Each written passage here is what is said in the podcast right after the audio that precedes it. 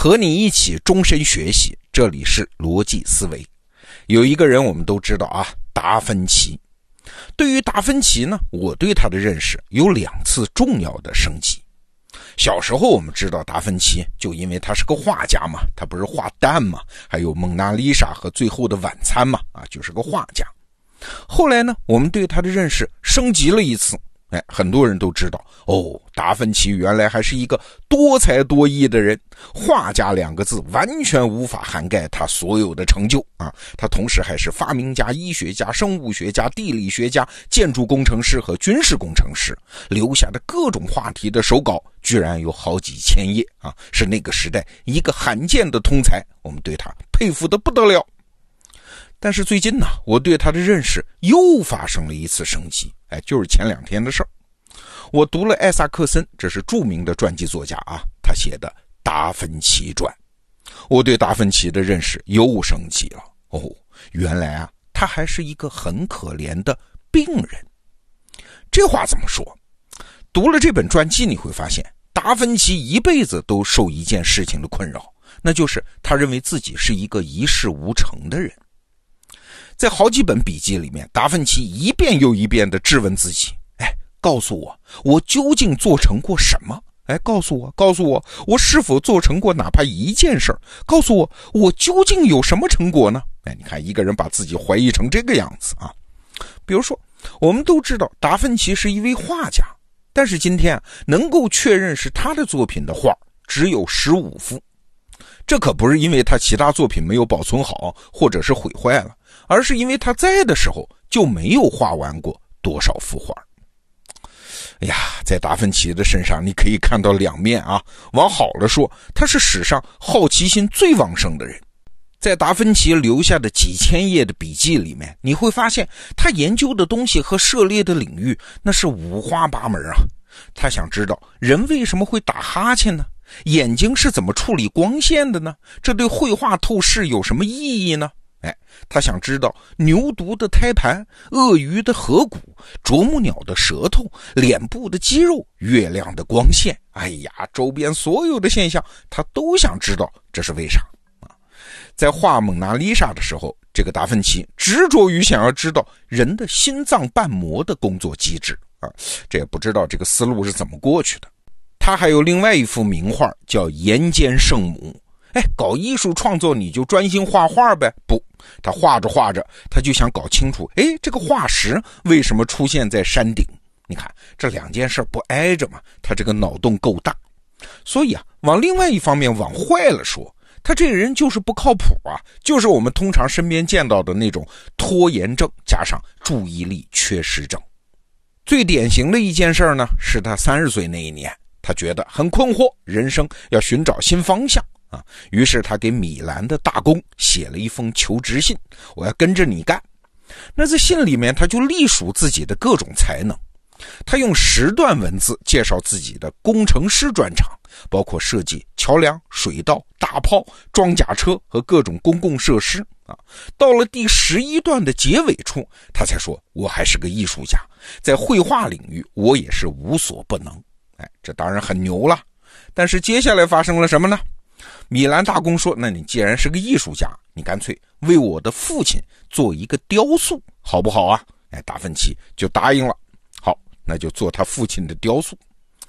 但是呢，很快他就对雕塑大公的父亲失去了兴趣啊。他把重点放在如何去做大公父亲骑的那匹马身上啊。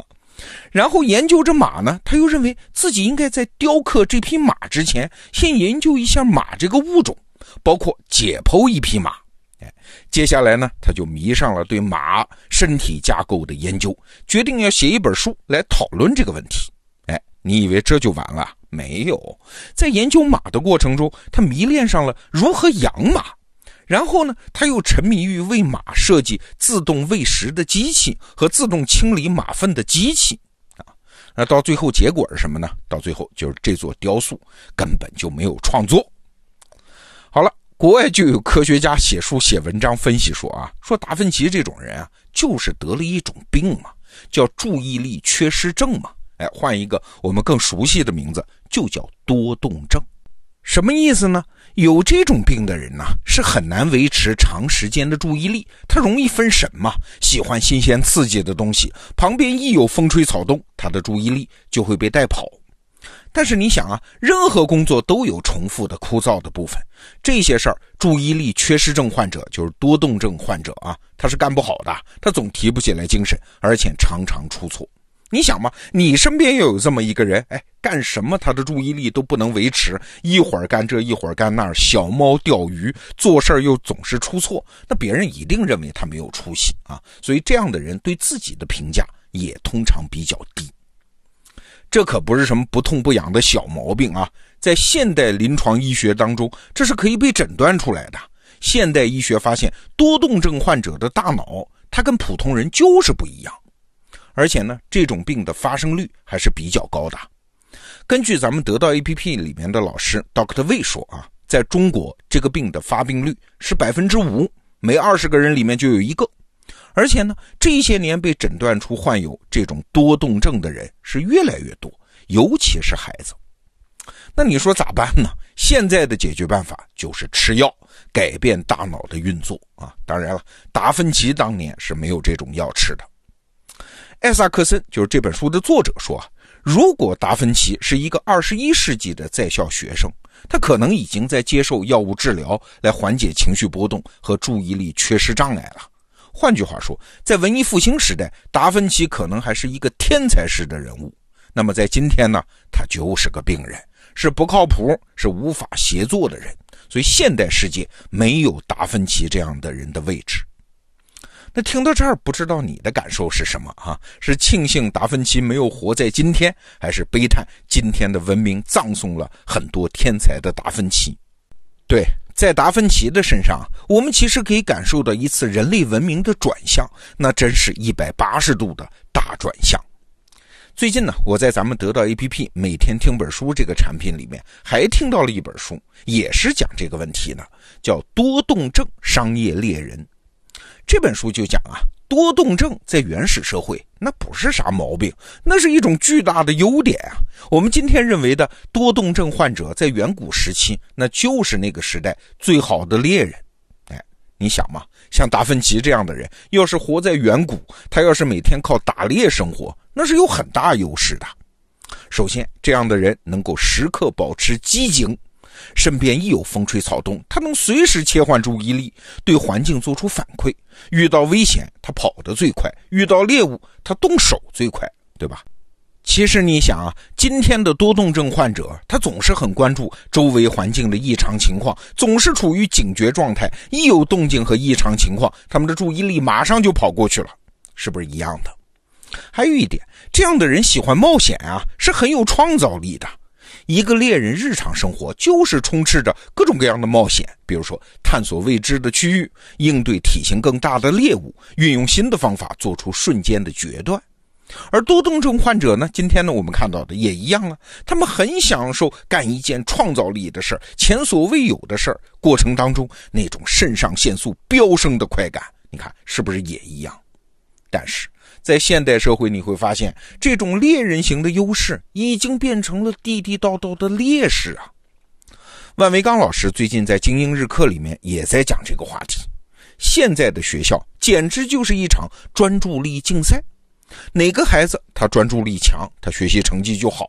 小学生要调用的专注力，已经比现在大多数成年人在工作中要调动的专注力还要要求高。因为现代社会已经没有猎人式的生活场景了嘛，除了在游戏里面啊，那种付出努力马上就可以感受到成就感的生活，现在太少了。任何真实的成就都需要长期的专注，形成自己在某个社会分工里的优势，你才能达到成就啊。那结果呢？结果就是猎人式的人才在现在的学校里。就成了落后分子啊，甚至是成了病人呐，得靠吃药啊才能有正常的生活和学习能力。你看，这就是现代社会给我们带来的根本困境。传统生活里的优势常常反转成了现代生活里的劣势。最近呢，读这本《达芬奇传》，我自己的感慨是两点啊：第一，在现代社会生活，对自己下手一定要狠。因为我们不是在和世界战斗啊，我们其实是在和自己身体里的基因战斗。这样的战斗太难了。那第二呢，就是在现代社会生活，对自己要宽容。正因为这样的战斗太艰难了吗？所以偶尔有挫败，你心里得清楚啊，这真的不是我们的错啊。顺便说一句啊，艾萨克森的这本《达芬奇传》金牌版电子书已经在得到 APP 里上架了。如果你想了解这个既让你钦佩又让你怜悯的人，一个让你对自己既狠心又宽容的人，那你就收藏一本这个书吧。好，这个话题我们就聊到这儿。逻辑思维，明天见。